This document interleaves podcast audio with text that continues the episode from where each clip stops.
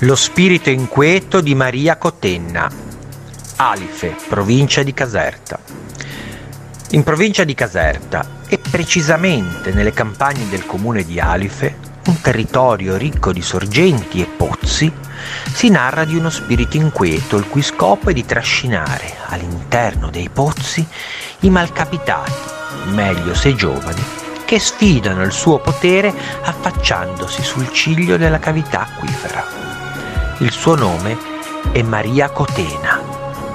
In vita Maria, la vedova di un venditore di cotiche di maiale, da qui il suo nome Cotena, fu accusata di aver tradito il suo popolo, favorendo un invasore del quale si era invaghita. Per punirla di tale tradimento, i villici, accecati dall'ira, gettarono nel pozzo del castello il suo unico figlio.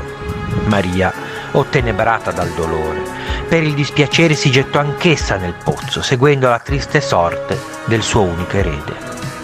Si narra ancora oggi che il suo fantasma si aggiri nel sottosuolo, utilizzando l'acqua quale mezzo per muoversi indisturbata in tutto il territorio alifano, e che di tanto in tanto cerchi di afferrare con le sue mani ossute quanti inavvertitamente si sporgano nei pozzi.